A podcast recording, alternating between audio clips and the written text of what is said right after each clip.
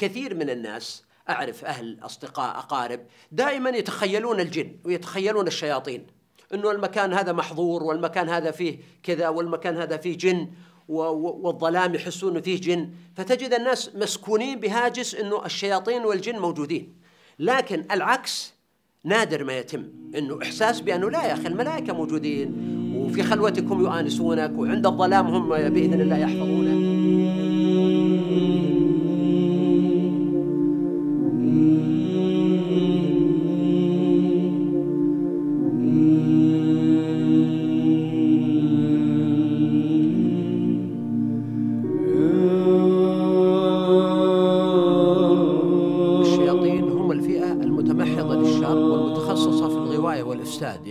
مثل الافتراس في في الأسود ومثل اللسع في العقارب.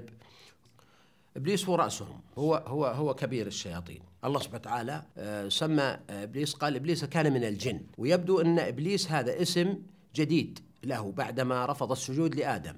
فأبلس يعني طرد وأبعد. فهذا معنى الإبلاس. والشياطين هم كل الدعاة إلى الشر سواء كانوا من الجن أو من الإنس حتى. أصبحت احس ب يعني احس بأثر الشيطان ليس كمخلوق غيبي لا نعرفه ولذلك لا أجد نفسي محتاج إلى حشد المزيد من الأدلة على هذا الموضوع. أحيانا يصبح كأنك تراه رأي عين. أه، تحس إنه هذا ال هذا ال المخلوق يعني قاعد يخطط عليك بشكل معين. ربما ما تكتشف الخطة إلا بعد اكتمال حلقاتها. إنه مثلا عرقلك عن عمل أو ورطك في شيء بحيث إنه خلاص ما تستطيع الخروج منه. قبل ما أنام مثلا أريد أن أصلي الوتر. دائما دائما ياتيني الشيطان يقول خليها آخر الليل. آخر الليل أفضل. آه، يعني هو هو الاساس أساس الذنوب هذه هو الذنب الذي ينطلق من رفض سلطة الله على العباد. ليس لديه استعداد لأن يطيع الله. ليس لديه استعداد أن يؤمن بالله. هي الفكرة الأساسية العداوة. إن الشيطان لكم عدو فاتخذوه عدو وإنما يدعو حزبه ليكونوا من أصحاب السعير. إن الشيطان للإنسان عدو مبين. ولذلك الله سبحانه وتعالى قال لآدم يا آدم إن هذا عدو لك ولزوجك. فأشار أشار الله إليه حتى يعرفه آدم بشكل واضح ومباشر.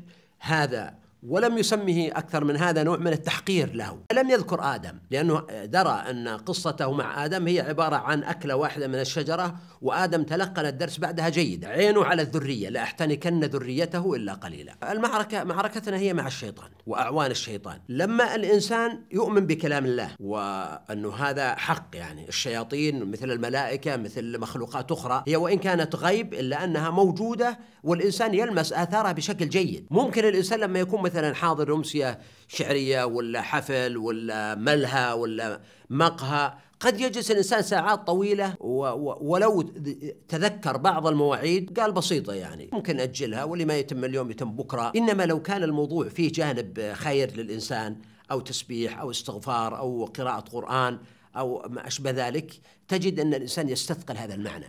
مثلا الصيام تجد إنسان يمكن من الصباح إلى قرب المغرب ما أكل شيء وعادي جدا لا يشعر بأي إحساس.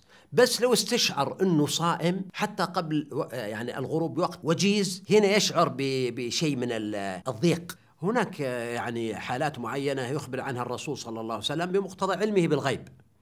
أما الاعتقاد الدائم بأن مثلا مخلوقات معينة تسكنها شياطين أو جن هذا خلاف الأصل. إي مثل هذه الفيديوهات اللي تتكلم عن عن تلبس دخول الجن في الإنس. يعني هذه في يدخل فيها كثير من الخرافة والوهم والمبالغات يعني. آه، بحيث إنه يعني في رواية إن إن الشيطان جاء لآدم قبل أن تنفخ فيه الروح ودخل فيه ثم خرج، بس اولا هذا لم يثبت، الشيء الثاني إنه لو فرض ان هذا ثبت هذا قبل ما يوجد في آدم روح، حتى قول النبي صلى الله عليه وسلم مثلا الشيطان يجري من ابن آدم مجرى الدم، يعني هذا في الوسوسة والتأثير، ولذلك حتى قصة التلبس يعني ممكن أن الشيطان يؤثر في الإنسان بالملاطفة، بالاقتراب منه، بالتأثير عليه، وفي كثير من الحالات هي في الواقع يعني أمراض نفسية. قد يراهم الإنسان فيما يسمى بالأشباح. وهذا موجود في ثقافات كل أمم الأرض. وحتى في الأفلام بتلاحظ الأشباح كثيرة ولا لا؟ ف ولكن يعني الأصل أنه نحن نؤمن بالرؤيا فيما نقل لنا مثل آدم رأى الشيطان وكان يعني بينه وبينه كلام. وكذلك نبينا محمد صلى الله عليه وسلم لما كان يصلي ودفع وقال أعوذ بالله منك. وهكذا مثلا أيوب ومجموعات من الأنبياء. وقد يحدث هذا لأحد أفراد من الناس. يعني من قصة آدم ومواقف الشيطان أهم توصية هي الاعتصام بالله سبحانه وآياته والأوراد التي يحفظ الله بها الإنسان.